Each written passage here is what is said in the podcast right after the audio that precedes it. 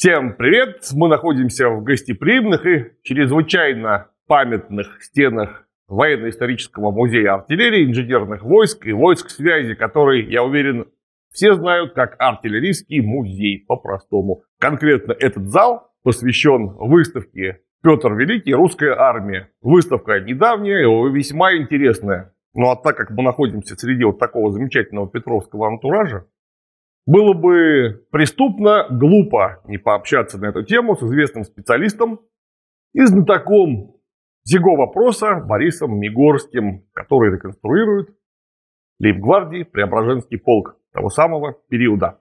Привет, Борис. Привет, Клим. Наконец-то я тебя вижу во всем великолепии. А то мы только в студии чисто теоретически общались. А тут такая практика у нас получается. Пора переходить к натурным испытаниям. Да, давай посмотрим натурные испытания. Сначала о чем поговорим? Я как понимаю, о мундире, о том, что надевалось на человека в начале 18 века у нас в России. Совершенно верно.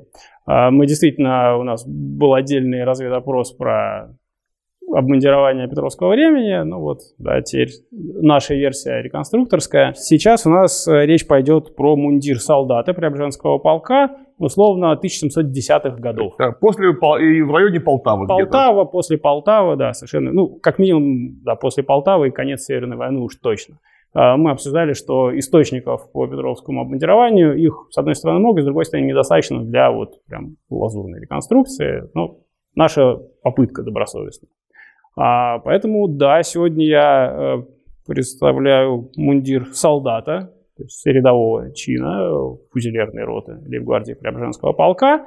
А, ну и начнем по порядку сверху. Фузелерные, это что вы все понимали, просто стрелковые, от слова фузея ружье. Да, да, да. Они были 16 фузелерных рот, одна гренадерская, одна бомбардирная рота в Преображенском полку. Итак, приступаем к мундиру. С чего начнем? Ну, с головы. С головы, да. Я-то как средневековый специалист привык с ботинков всегда начинать. У нас всегда ботинки железные. Их первые одевают на ноги и пошли, пошли, пошли вверх. Голова почти последняя.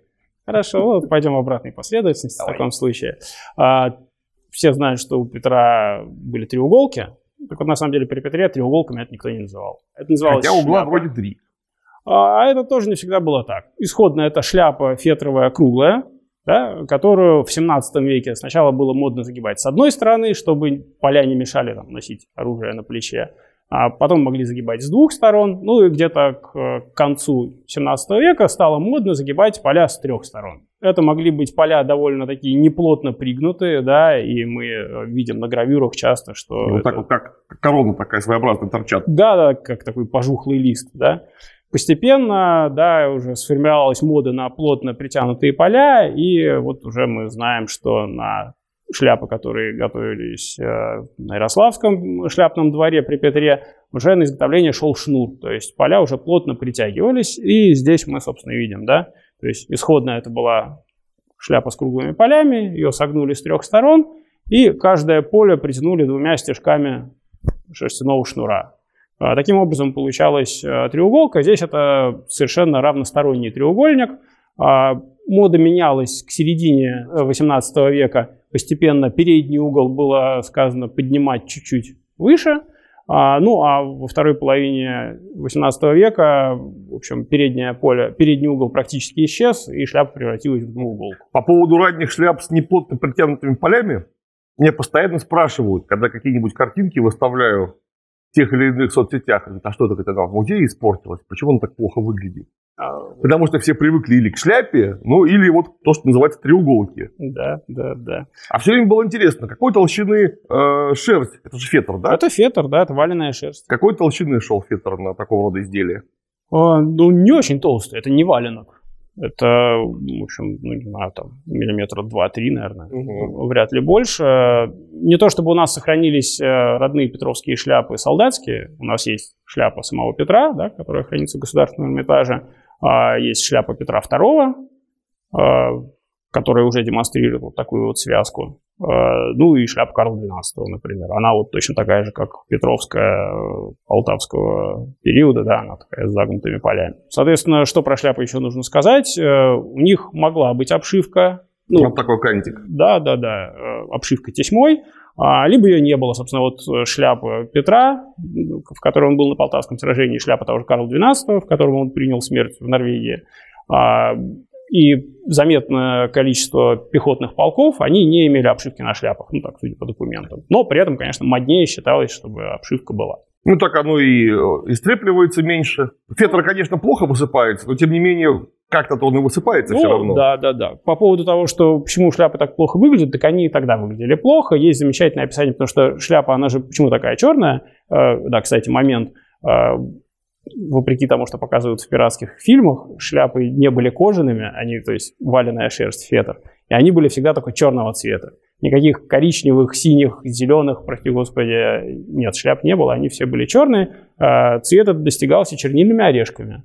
А краситель, прям скажем, не особо стойкий.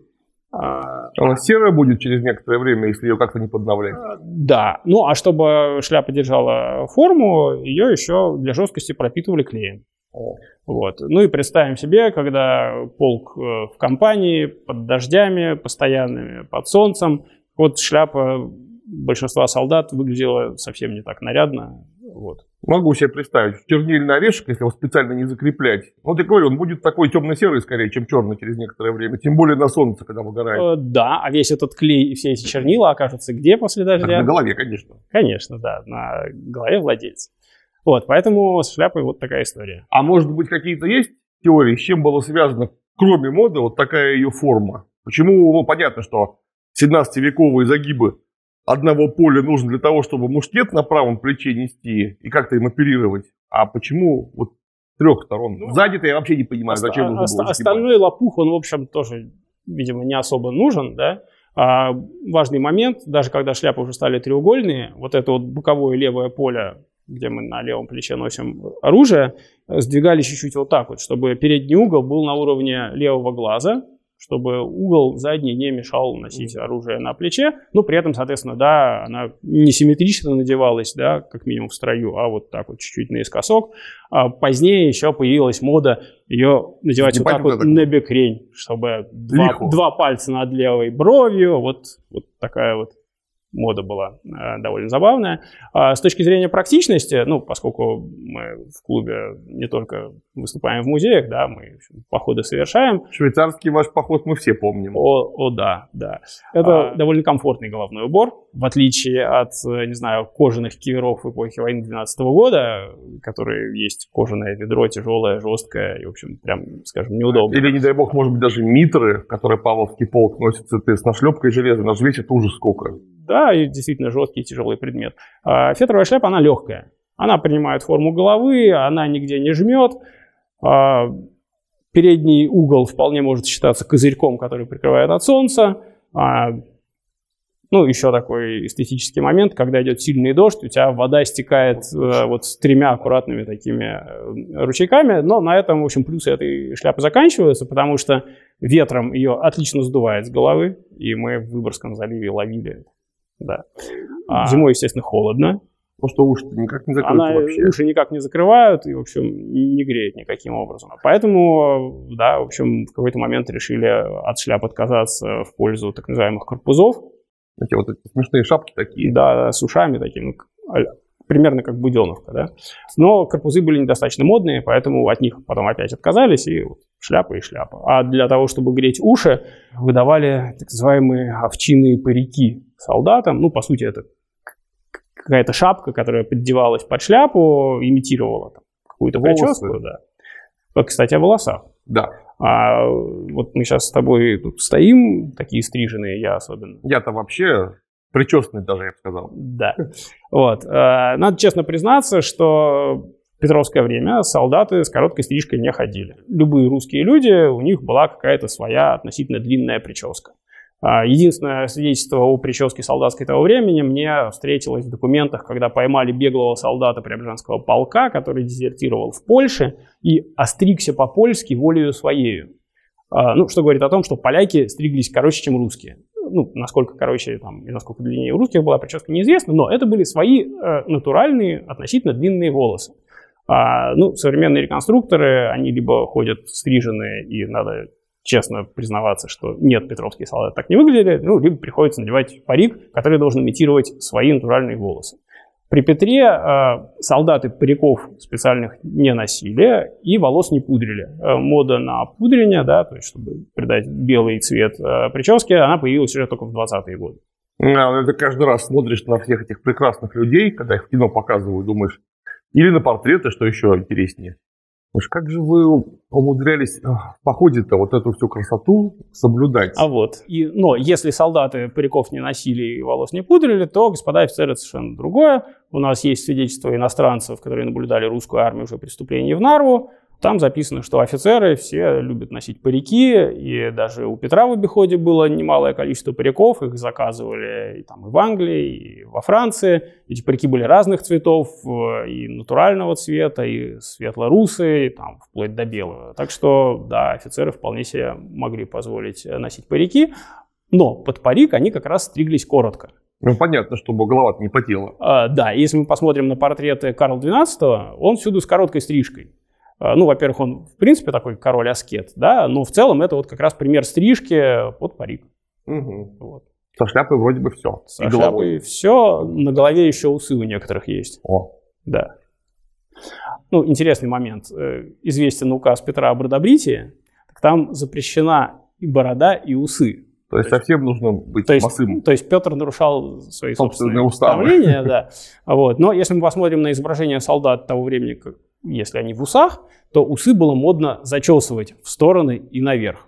То есть это вот такая вот характерная петровская мода на усы. Какой-то более-менее регламент мы встречаем уже в полковом учреждении Суворова, это 60-е годы 18 века. Там написано, что нужно э, вот здесь вот выбривать на четверть вершка и, соответственно, зачесывать наверх. Соответственно, у солдат были там, отдельные гребенки, чтобы расчесывать, вакса, чтобы это все было красиво. А, слава богу, при Петре таких э, сложностей не было. Какие сложности, черт возьми. Да, да. Идем ниже. Э, солдату полагался галстук. Да, шейный платок. Да, собственно, слово шведское ровно означает э, шейный платок. Да?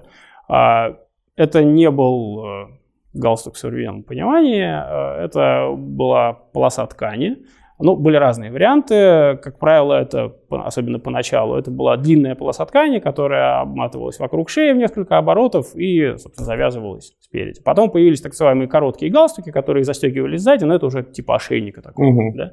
Горжетка такая матерчатая получается. Да, да, да. В солдатских и драгунских полках, то есть не гвардейских, а, галстуки были из трипа, это такая ворсистая шерстяная ткань. Они могли быть красного цвета, зеленого цвета, черного цвета. А, про гвардию известно, что а, галстуки были белые и полотняные. Ну вот здесь такая версия. Если мы посмотрим на... То есть обычный лен. Да, да. Матросам точно такой же отпускали отрез длиной 2 аршина, это метр сорок, mm-hmm. да, с небольшим. А, интересный момент, на гравюрах и литографиях у Висковатого, да, вот всем известная серия литографий середины 19 века. Которая э, историческое описание воинской одежды и так далее, того в миллионе томов. Да, совершенно верно. Так вот, э, картинки там, которые посвящены Петровскому царству, они, прям скажем, уже давно устарели и не соответствует нашему современному знанию о Петровском мундире. Если что, у нас по этому поводу был очень подробный ролик. Тут у нас сейчас ссылка, наверное, появится. Я надеюсь, что появится. Зайдите, посмотрите. Там Борис очень подробно говорил о процессе непростой реконструкции, которая выпала Висковатому, как он э, с блеском выкрутился из этой задачи, что касается, естественно, Петровского мундира, какие ошибки объективно были зафиксированы. Ну, да, да там на все были свои объективные ограничения. Так вот, у Висковатого нарисованы солдаты с такими черными галстуками, завязанными спереди таким пышным бантом. Ну, практически как у кота Леопольда, да? Если мы посмотрим на гравюру, мы такого не видим. В лучшем случае там выпущены и то у офицеров, да, концы галстука, завязанного на груди, они так не спадают сверху. Как правило, их просто прятали под камзол. А, вот я говорил, да, длина два аршина у тебя такой длины не хватит, чтобы завязывать вот такие длинные банты. То есть это вот вопрос, да, можно проверять, э, реально ли сделать на практике то, что изобразил художник. Вот нет, такого не получится. Практический смысл, как подворотничок советской армии. Ну, практически, да. Чтобы шея не пачкалась, не натиралась, просто потом взял, снял, постирал, он в конце концов это же лен, ничего Соответственно, более. да, здесь э, задача та же самая. Этот галстук нужен для того, чтобы не пачкать грязной шеей цветной воротник, а, не натирать шею, хотя кого волновала солдатская шея, а, ну и чтобы не светить грязной шеей перед начальством. Ну, я думаю, что волновала солдатская шея, потому что, как показывает многовековая практика ношения мундиров, если шею натрет, особенно в походе, и, неважно, в любом полевом состоянии, там через неделю будет чирий, и это уже, в общем-то, повод для госпитализации, солдат через некоторое время перестанет быть боеспособен. А, это так. Э, нюанс в том, что в целом высокие воротники тогда еще не были в моде, да, и, например, в русском костюме не было никаких галстуков и шейных платков, да, то есть это все такое французское заимствование. А, вот. Галстуки стали действительно важны, когда мода диктовала все более и более высокие воротники, там действительно без галстука вот совсем никуда, там шея умрет довольно быстро, по опыту нашей реконструкции, скажем, на войну 12 года. Наши товарищи, которые практически, опять же, глубоко научно изучают римские доспехи, те хором говорят, что в льне на шее ходить не слишком удобно и по возможности предпочитают наматывать себе а, тонкую, хорошо выделанную шерсть в качестве галстука, потому что она помягче и вообще. Ну, да, да, да. Наверное, солдатам-то всем не хватало шерсти, это же дорого. Ну, в целом, да. да.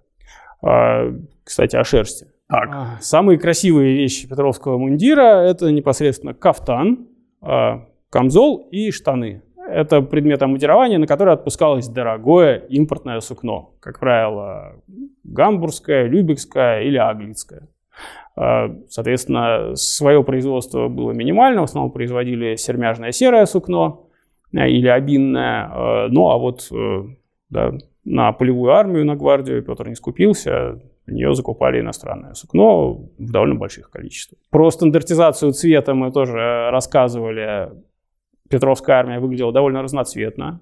А, представление о том, что Петру хочется, чтобы все солдаты ходили в зеленых кафтанах, оно в первый раз фиксируется у нас в 1708 году. И то в виде пожелания, а не в виде э, такого императива, просто потому что возможности такой не было. Вот приехала в Архангельский город партия сукна из Европы а, разных цветов, ее все скупили, раздали по полкам. А в следующий раз, через два года, когда полку понадобилось, ну, по срокам, да, менять мундиры, вот какое есть сукно сейчас в наличии, такое и будет. Поэтому один полк мог быть э, в один год зеленым, через 2-3 года синим, еще через 3 года красным. А, но в целом, если мы посмотрим на статистику, то, наверное, все-таки не меньше половины полков были в зеленом. А, ну и синие и красные мундиры тоже встречались довольно часто. Белые редко, ну, поскольку это считалось недостаточно престижно. А серые мундиры э, встречаются у нас у денщиков, у извозчиков, это если говорить о полевых полках, либо в гарнизонных полках.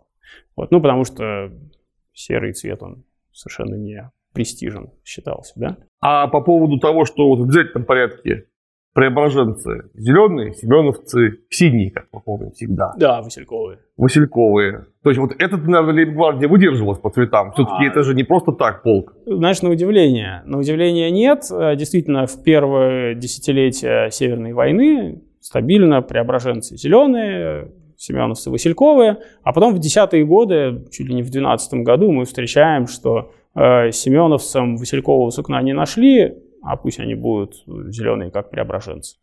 То есть э, преображенцы с семеновцами в какой-то момент, в общем, мало различались по мундиру. Уже в 1720 году э, для того, чтобы мемориализировать да, традиционный семеновский цвет, когда у преображенцев были красные воротники, семеновцам дали васильковые. И они их так и носили при парадном мундире вплоть до последнего царства. Mm, да, да. Мне все время страшно веселило.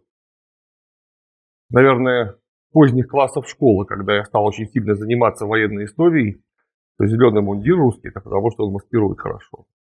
Вот так вот. Потому что вот все эти глупые англичане, которые в красном ходили, или французы, которые, естественно, все всегда в синем, вот их это плохо маскирует, а наши были умные в зеленом, прятались в складках местности и вели автоматический сосредоточенный огонь.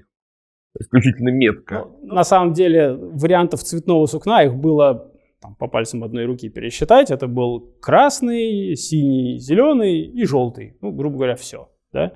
А в русском царстве еще до Петра, в общем, солдатам тоже выдавали кафтаны, ну или сукно на кафтаны, красные, васильковые, зеленые, там, травянистые. А, если мы посмотрим на расцветку стрелецких полков, там, да, там куча оттенков, но это оттенки там тех же четырех базовых цветов. Ну, они, как правило, от того, что красить просто стабильно не умели и красили так, как получится, мы, соответственно, употребляли то сукно, которое получилось.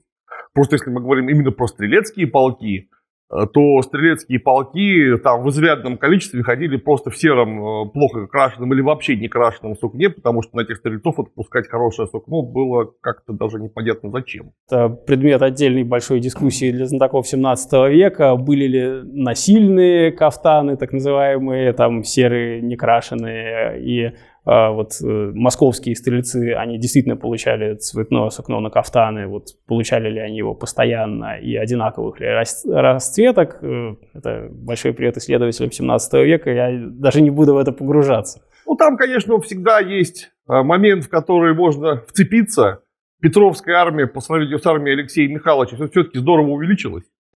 Пожалуй. Вот. Там и пехоты больше, и всего больше. А армия Алексея Михайловича все-таки относительно более компактная, и понятно, что именно на московские части, там выборные московские полки, стрелецкие московские полки, конечно, внимание можно было больше уделить. А, абсолютно, абсолютно, конечно. Хорошо, давай посмотрим на кафтан. Покрой кафтана. Да. Это называлось французское или немецкое платье. Впервые оно появилось в русской армии массово а, в декабре 1702 года.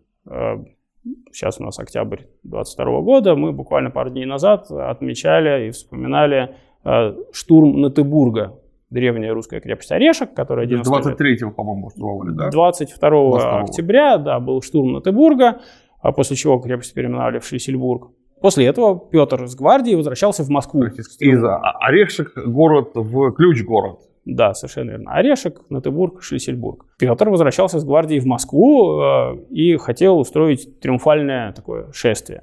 А, ну, объяснимо, потому что война началась два года назад, и у нас там была нарская конфузия, вот. Нужно было как-то реабилитироваться, а здесь это первая крупная победа с участием непосредственно царя, а поэтому нужно было войти в столицу красиво. Вот Петр, на удивление, Петр Алексеевич, мое почтение, умел в пиар со страшной силой, как международный, так и во внутренний. Потом это, у нас как-то это... Это правда. Очень сильно ухудшились наши качества в этом смысле. Это правда.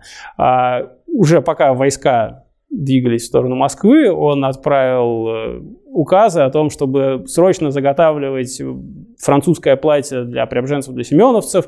А, побежали в Архангельск закупать сукно, соответственно, зеленого и василькового цвета, искать немецкие чулки, шляпы. А, несколько сотен комплектов заготовили, то есть, понятно, что не на весь полк, но, тем не менее, они уже вступили в Москву, и даже иностранный э, свидетель э, Корнелий Буруин написал, что вот царская гвардия входила уже в, во французском платье.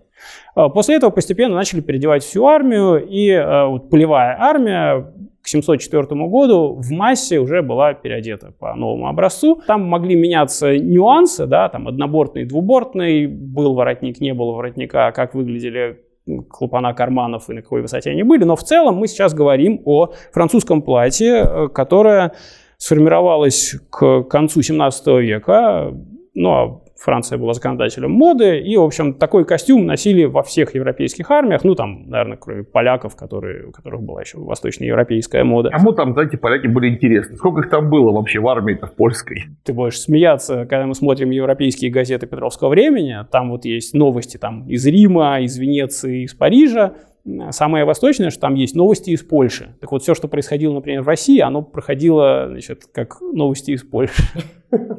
Новости из России тогда даже еще не рассматривались. Так вот, э, кафтан французского покроя, э, во Франции был такой термин «жестокол», то есть э, строго по корпусу тела, выше пояса кафтан застегивался. А, ну, а русские, естественно, продолжали использовать свое старое слово «кафтан», естественно, тюркского происхождения. Соответственно, оно застегивалось э, на пуговицы выше пояса, довольно просторные рукава с э, такими отворотами цветными назывались обшлага. А, ниже пояса модность силуэта требовала вот таких вот больших складок, и чтобы полы были в такой форме колокола. Огромное количество сукна сюда шло, видишь, складки, складки, складки, ужас. да, вот. Раз, два, три, четыре, пять, аж шесть складок. Смысла в них, прям скажем, не очень много, но они давали модный силуэт. Как немного? Они будут держать будут держать э, объем, это важно. Вот на, в двубортом-то никто уже не воюет, понятно да, дело. практически, да. Соответственно, э, были прорехи, это вот пожалуй, то, что отличало русский кафтан от э, французского, э, были боковые прорехи и на, соответственно, спине. Можно было просовывать ножны шпаги или эфес шпаги, по-разному комбинировать. Русские, которые были вынуждены переодеваться во французское, они в частности жаловались, что вот теперь кафтан с прорехой зимой холодно. А, поддувает. Да, да. Ну, действительно. Но при этом э, э русские кафтаны были длиннее, Французские были длиной по колено, и Петр даже еще до введения непосредственно французского платья, уже даже к венгерскому платью э, указал, чтобы оно было длиной по подвязку. То есть, по подвязку чулка имеется в виду? Да, да. То есть понятно, подвязка чулка под коленом, то есть она должна быть закрыта. Да, да. Чем еще характерен э, кафтан ну, французский? Это карманы, которые закрывались вот такими фигурными клапанами. Э, форма таких этих клапанов могла быть совершенно разной. А, на портретах можно увидеть совершенно замысловатые э, варианты. Но очевидно, что для армии да, была более-менее простая пятиугольная форма, застегивалась на э, три пуговицы. На сохранившихся кафтанах самого Петра из гардероба Петра Великого в Эрмитаже там иногда можно встретить пуговицы, пришитые под карманом, то есть под клапаном. То есть их не застегнуть, но для красоты они нашиты. Обшлага. А, есть такая байка, о том, что Петр велел нашивать пуговицы на обшлага для того, чтобы... Что? Саблю отбивать. Не-не-не-не, это слишком милитаристичная версия. Есть популярная версия о том, чтобы его солдаты не вытирали нос рукавом. О, да. А пуговица будет обдирать физиономию? Да, да, да. Вот. Но поскольку реконструкция это практическая археология, как известно, вот мы провели не один натурный эксперимент, не мешает. Но ведь можно же в конце концов кончиком шлага вытереть нос, а не прямо тут. Да. Ну, в общем, нет, естественно, пуговицы были совершенно не для этого. Во-первых, это красиво, во-вторых, они фиксировали обшлаг, он довольно массивный, да, чтобы он не сползал. А, надо сказать, что, например, в армейских полках, потом уже когда начали экономить, пуговицы на обшлагах вообще отменили. А, ну, а Подшивать просто стали? Да, видимо так. А пуговицы это же просто штамповка или литье? А, были разные варианты. Э, самый распространенный это штамповка, э, причем это составная паянная пуговица из двух половинок э, с проволочным ушком, которая там особым образом разгибается. Э, довольно сложный технологический процесс. А у нас в клубе э, наш товарищ э, Кирилл освоил производство именно вот таких вот реплик по находкам. Ну и действительно уже не отличить прямо от копанных оригиналов. Зачем так сложно? Я, конечно, все понимаю, красота и прочее, но ведь ее уже с полутора метров не различишь, она какая, летая, однослойная, в смысле не двухсоставная, или она, наоборот, двухсоставная, пайна, это же каждый как морочиться-то надо. Да, да. Это сейчас есть электрический паяльник, а тогда-то пайка выглядела несколько иначе. Но, тем не менее, и тогда можно было наладить технологический процесс так, чтобы это было массово и не слишком э, дорого. Были другие варианты. Были литые пуговицы, литые медные, литые оловянные. Были в основном пуговицы гладкие, да, без какого-либо узора, но при этом уже встречаются орленые пуговицы, то есть э, с рельефным изображением двуглавого орла. Ну, у нас считается, что орленые пуговицы в русском мундире появились уже при Николае Первом, да?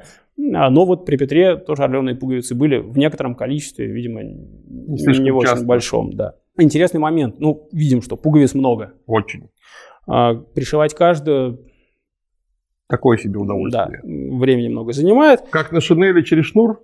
Да, совершенно верно. О. Борт пробивается Догадался. насквозь, э, вставляется ножка пуговицы и продевается кожаный шнурок, и, собственно, и все. Очень облегчает жизнь, можно быстро пришить, э, установить много пуговиц. Вот таким вот образом э, мы делаем. Конечно же, на родных, особенно царских вещах, этот шнур, он убран под подкладку, но здесь мы делаем так, чтобы можно было продемонстрировать саму технологию. А, интересно, что петли да, э, были тоже обложены цветным сукном. То есть всегда говорили мундирное сукно и приклад. То есть приклад это цветное сукно э, какого-то контрастного цвета, ну в данном случае красного, да, которое шло на обшлага, на воротник и на обкладку петель. Это вот тоже такой... То, что потом важный. стали приборным сукном называть. Да, да, совершенно верно. Что еще нужно сказать? Э, а, карманы, чуть не забыл. В них что-нибудь клали или нет? О, карманы это прям очень великая вещь, потому что, поскольку я пришел в Петровскую реконструкцию из э, Наполеоники, А вот в русском мундире 812 года толковых карманов нет. Да. Их просто там некуда, ну, в фалдах, в общем, не достать. А здесь шикарно. Два больших кармана в кафтане, два таких же в камзоле, нижний слой, и туда можно положить много чего.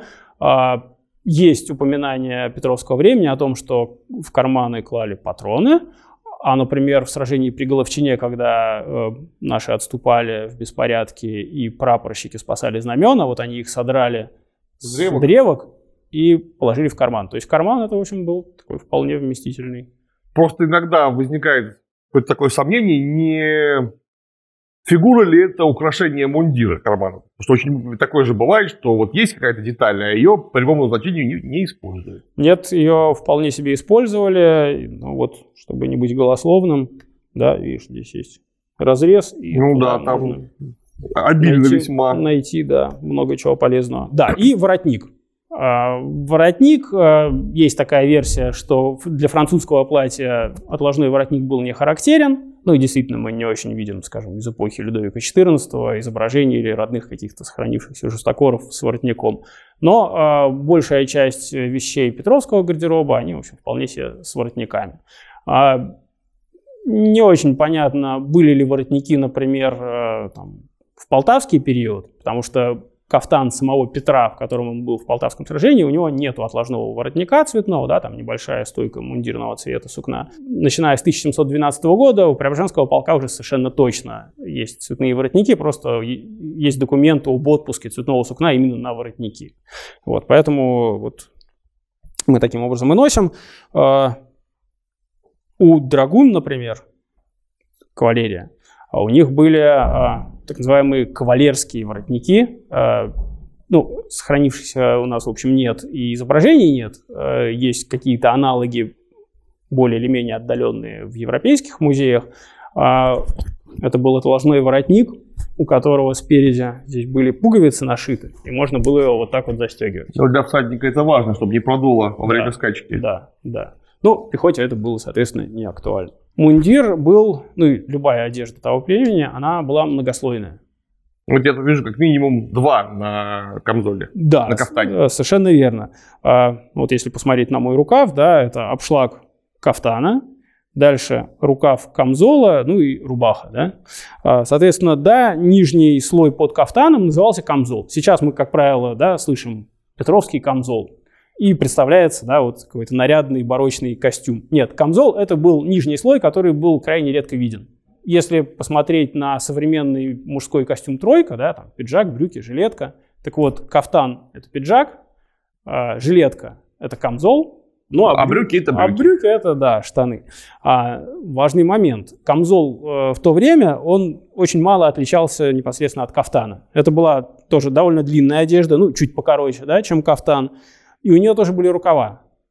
А, то есть сейчас... То есть не жилетка вот такая, это которую мы жилетка, иногда видим. Да, да. Без рукавки тогда, в общем, практически не носили. Камзол – это одежда с рукавами. Обязательно. И в Петровском гардеробе сохранилось немало камзолов, они все с рукавами. Камзола, жилетки тогда, в общем, не было. А, ну, или они были в каких-то следовых совершенно количествах. Например, есть опись э, гардероба Меньшикова Александра Даниловича. Вот у него там несколько десятков камзолов с рукавами, и там, по-моему, всего один камзол без рукавов. То есть это говорит о том, что это было совершенно не распространено. Я в Западной Европе видел упоминание камзолов без рукавов, но тоже, кстати, не часто в это время. Да, э, позднее это вошло в практику. Камзо, на камзолах стали рукава делать пришивные, их часто стали отпарывать, ну и, в общем, получилась жилетка. А в Петровское время нет, это полноценный предмет одежды, а летом могли носить только его. Например, в Эрмитаже есть замечательное батальное полотно Луи Каравака, а, в котором а, изображены гренадеры и фузелеры гвардии в красной одежде.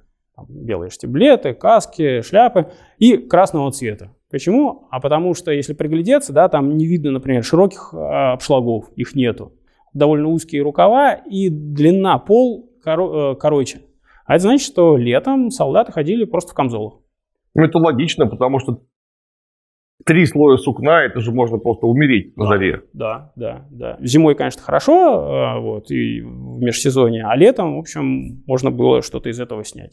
Были, возможно, варианты, да, потому что, например, преображенцам им отпускали сукно и на кафтаны, и на камзолы. В армейских полках э, с какого-то момента начали отпускать сукно только на кафтаны, а на камзолы нет. Но камзолы были нужны, поэтому камзолы шили из старых кафтанов, соответственно, прошлого срока. Ага. Они могли быть там совершенно разных цветов. Но для Преображенского полка да, традиционно камзолы были из красного сукна.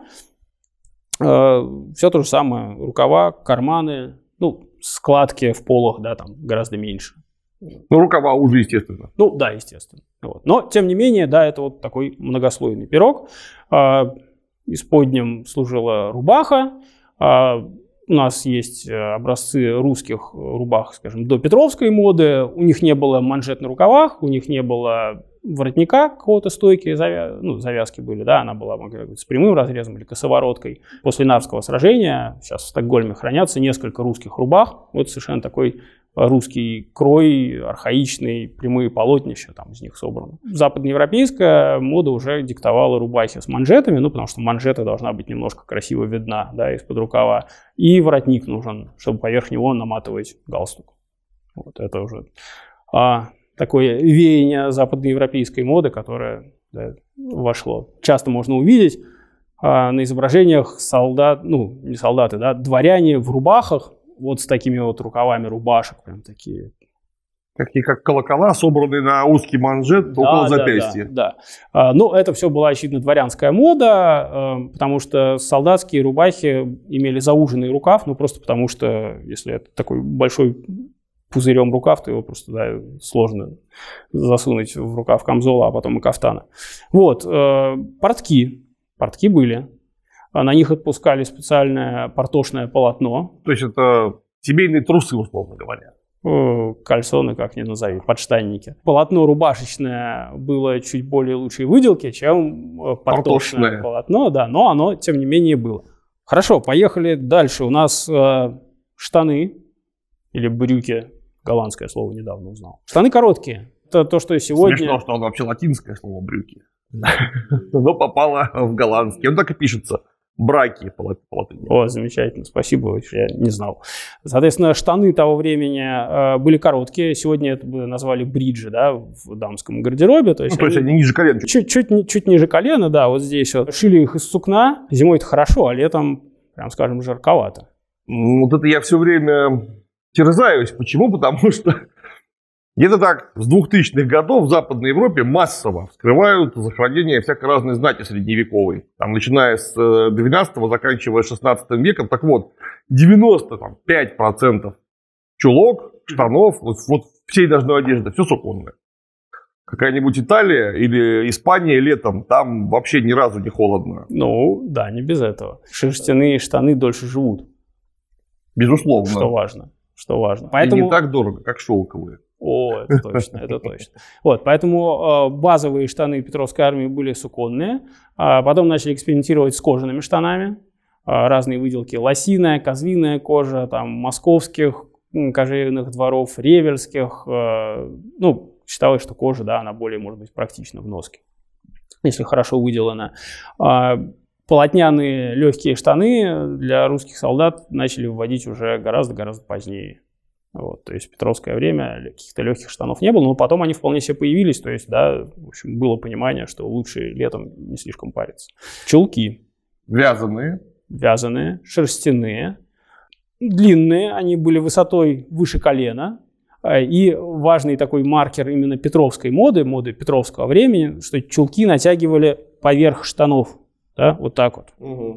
То есть э, на полном серьезе штаны заправляли в носки. Мода менялась, поэтому уже там, например, в 30-е годы 18 века и в 40-е э, мы уже видим, что штаны идут Наоборот. поверх чулок. Э, ну, если мы видим какой-то там рисунок современного художника, где он на петровских персонажах показывает моду более позднюю, но, значит, да, здесь не очень автор отследил корректность вот этих изменений.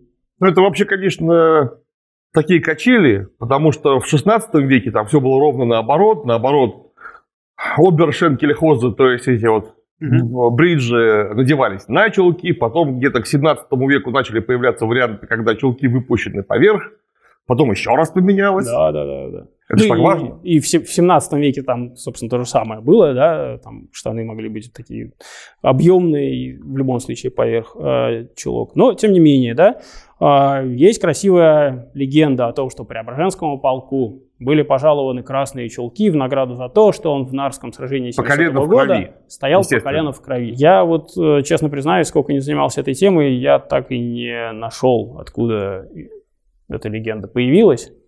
А, потому что в целом под Нарвой еще воевали в венгерском платье, еще там следующие два года воевали в венгерском платье, и, в общем, ходили скорее в сапогах, чем в чулках и башмаках. В дальнейшем чулки начали выдавать, ну, собственно, да, вот это первое вступление в Москву, да, с победой после взятия Анатебурга, а, да, там покупали немецкие чулки, но совершенно не сказано, что вот давайте купим именно красные, потому что вот преображенцы молодцы. Нет, просто их покупали, и то там еще нужных цветов не смогли в достаточном количестве найти, да, поэтому там покупали, видимо, разных других. Позднее, когда начали уже массово производить чулки для армии, они были просто ограниченного количества цветов. Красный, синий, белый и серый.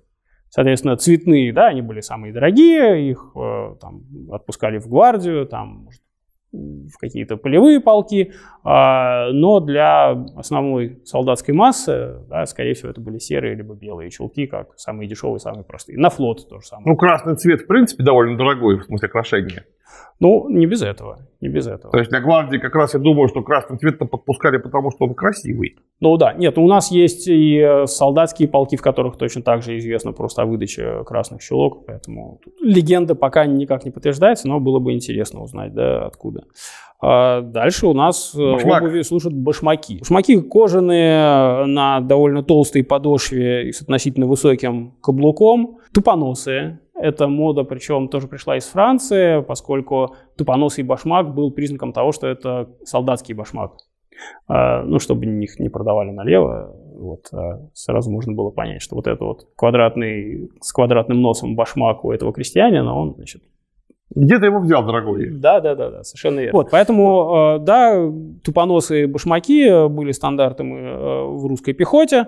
Застегивались они, как правило, на пряжке медные, вот как здесь. А Были варианты на завязках. И в какой-то момент Петр написал, что «А давайте пряжки не будем поставлять, потому что в Европе уже модно на завязках. Но если мы смотрим на документы по отпуску вещей в полки, то там эти пряжки продолжают выдавать и выдавать и выдавать. А, Хотя, казалось бы, гораздо дороже, чем просто на шнурке завязать. Ну, еще бы. Что шнурок? Это же просто элемент кожи, а пряжку отдельно сделать надо. А медь-бронза кое-что стоит. между Вот, абсолютно, да. Если одна, там, две пряжки, это какая-то ерунда, а если тебе нужно тысячу человек одеть, а если таких человек не тысяча, а 30 тысяч, в общем, тут уже моментик денежный появляется. Абсолютно. Но тем-то и удивительно, что они продолжали эти пряжки выдавать и, и дальше. А, интересный момент. Естественно, тогда уже человечество знало, что обувь удобнее делать правую и левую. да? Но для массового производства этому не следовали. Одна колодка и погнали. Одна колодка, да, и абсолютно симметричная подметка. Соответственно, верх да, э, был из относительно мягкой кожи, поэтому ботинки можно было, башмаки, менять. Да? Сегодня поносил на правой ноге, завтра на левой. А, то есть для комфорта ноги это не очень как-то да, чувствуется. Но если мы башмак меняем туда-сюда, то подметка снашивается более равномерно, что важно. Конечно. Долго, долго будет жить. Ну, как минимум дольше. да. Это была обувь из кожи, ну, собственно, один слой кожи, да, А, поэтому она, естественно, не- грела никаким образом. Интересный момент, как э, можно было утеплять ноги, мы встречаем в полковом учреждении Суворова. Ну, явно, что Сеном это был... набить. Сеном, совершенно верно. Явно, что это был какой-то лайфхак э, Народный. народный, да. Э, Вот э, Александр Васильевич советовал набивать э, в башмаки сена. И вот здесь на экспозиции есть картина Коцебу э, «Нарское сражение», и там изображен шведский солдат, у которого в башмаки э, напихана солома, и она там прям торчит. Такой интересный момент. Ну, это какая-то воздухоизоляция, типа термоса что-то получается. Ну, и условно, все-таки... да. Условно. А, да, кстати, портянки использовались или нет? Это каждый раз от всех служивших еще в Советском Союзе, которые познали всю прелесть яловых терракирзовых сапог, конечно, без портянки невозможно вообще. Портянки versus носки, да. да. А, честно скажу, мне не встречались э, упоминания о портянках именно применительно к Петровскому солдатскому мундиру. То есть чулки, да, полагались, э, ну и, собственно, к башмакам. А, помимо башмаков э, были еще и сапоги солдатские. Как они выглядели, мы, прям скажем, не очень хорошо знаем. Да, мы гораздо лучше знаем про кавалерийские сапоги. Вот, в частности, здесь выставлены замечательные ботфорты 18 века. Пехотные явно были с более мягкими голенищами, без раструбов. Ну и полегче, полегче в любом случае. Да. А, возможно, и наматывали портянки, то есть это явно какой-то элемент народной да, одежды, там, анучи, да, которые крестьяне носили. Под лапти. Вот, скорее всего, вот портянки, собственно, оттуда и пошли. Вот. Естественно, чулки, они, в общем, дрались довольно серьезно. А для этого еще применяли штиблеты, так называемые. Это такие холщовые чехлы с большим количеством пуговиц э, по внешнему шву, с козырьком сверху, со штрипкой, которые закрывали башмак. Э, ну, во-первых, они предохраняли чулок от э, там, стирания, да, чтобы там по кустам, когда ходишь или по траве, не рвались. И чтобы башмак, чтобы ничего не засыпалось сверху. Да, совершенно верно, чтобы грязюка, песок там вот. Ну, это мы видим на мундире наполеоновского времени. Просто очень часто везде много у кого э, такие да. гамаши одеваются. Да, да, совершенно верно. Там они назывались гетры, да. Ну вот э, в русской армии 18 века называлось штиблеты. В основном их шили из белого полотна, часто из старых палаток.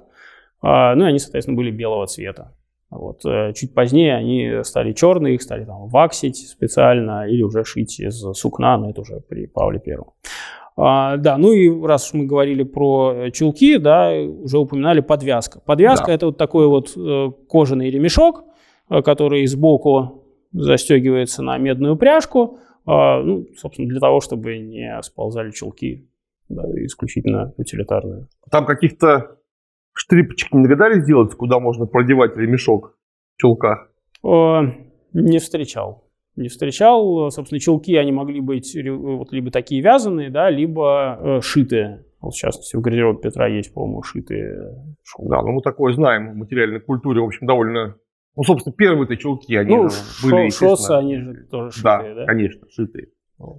Ну что, с мундиром вроде бы все. А, да, нужно похвастаться. У меня же есть вот такие вот красные э, чулки, которые я использовал для средневековой реконструкции, которые были связаны 1994 году и живы до сих пор. Ух ты ж. Вот, это уже, уже сами по себе археология, несмотря на, на все... в углу. Да, я их уже, конечно, не применяю, жалко, натурально. Ну, да, ну, на самом деле, конечно, да, это совершенно вещь, которая убивается там за несколько сезонов. А, в археологии а, подводной э, известно несколько находок э, щелков довольно драных, а, которые просто подшиты по пятке и по стопе такой дерюшкой. Да. То есть их там занашивали до дыр, потом пришивали новый слой, то есть штопкой, ну, возможно, и занимались, но вот так вот по-простому просто подшили еще слой ткани и вперед. Что-то не хватает, а конкретно не хватает от дождя. Пальто. От дождя. нужно польты нужны обязательно. Или как они, япанчи назывались? Да, это называлось япанча. Э, плащ э, без рукавов. Э, собственно, это единственный предмет, который должен был защитить солдата от дождя и от стужи, ну, из такого регламентированного мундира. Выглядел он следующим образом. Шился из сукна э, ну, для Преображенского полка э, темно-зеленого цвета с подбоем красным. Застегивался на такую вот Крючок тоже? пряжку с крючком. Это, собственно, была единственная застежка. Ну, не сказать, чтобы это было удобно, потому что это плащ, который спереди распахнут. Соответственно, если у тебя сильный ветер, то хочется как-то спрятаться. При этом, если ты должен еще нести ружье, то у тебя как минимум одна рука все равно должна э, быть снаружи. Э, ну вот, это единственное, что полагалось человеку от дождя. Надо сказать, естественно, для стужи, ну, это все не очень помогает. Ну, это максимум на осеннюю да. погоду такое, демисезонное Нет, скажем так, на марше отлично, проверено, и даже зимой на марше прям очень хорошо. Но когда ты стоишь в карауле, э, япончи совершенно точно недостаточно. Поэтому, да, были шубы, а, были тулупы, а, были какие-то фуфайки, которые поддевали зимой, но это уже были такие не мундирные вещи, да, вот утепление. Либо их солдаты покупали за свои деньги, либо им закупали централизованно. А, ну, на, соответственно, на зимний период. Но вот таков плащ Петровского времени с относительно небольшим отложным, ну, большим, но не слишком большим отложным воротником. То есть можно вот как-то так спрятать шею, там, не знаю, щеки, но накрыться с головой в таком плаще Капюшона не никакого, ничего такого нет. Капюшона такого нет. Капюшон это уже плащи Екатерининского времени. Угу. Ну, с другой стороны, на карауле и современные солдаты, все стоят в ватных штанах, ватники, сверху там у них шинель, потом сверху всего этого еще бронежилет, и такой прекрасный колобок получается. Обязательно валенки, потому что никакие сапоги а, зимой не помогут, если стоишь просто вот, вот стоишь грибком. Да. Так точно. Кстати, а как они на карауле с башмаками зимой со своими выживали, я вообще не очень понимаю. Потому что современные там валенки, поверх валенных галоши, туда еще ватные штаны вставлены, там двое носков вот таких вот, и то прохладно. Я думаю, что это все-таки были сапоги. Э, сапоги, э, там, шерстяные чулки, несомненно, может, еще что-то туда поддевали. Ну, может, валенки носили? Валенки давно известны. А, валенки известны, ну, в том виде, в котором они известны нам, они известны ну, общем, не так давно. Да, их там вытягивать вот эту форму гораздо сложнее. А про валенки ничего не скажу. Ну, сапоги уж точно, да, гораздо лучше, чем просто чулки и башмаки зимой. Просто наша-то зима, это вам не зима где-нибудь даже на севере Франции. Тут просто можно безо всяких не то, что со здоровьем, можно прям с жизнью расстаться да. при серьезном холоде. Нет, это сапоги, это те самые штиблеты. Да, ну, понятно, что полотняные штиблеты не особо спасут, но вот э, первое упоминание это зима 707 года, э, маршал Борис Петрович Шереметьев, он велел э, э, шить штивели из кож, которые валы биты. То есть, да, это были какие-то кожаные, там, может быть, даже с мехом шкуры, из которых делали вот что-то на ноги, чтобы спасти солдат зимой. Ну что, Борис, очень интересно. Потому что одно дело смотреть на картинки, а другое дело смотреть вот на все это, как оно выполнено вживую. Причем, заметьте, товарищи, это не просто так что-то сшито.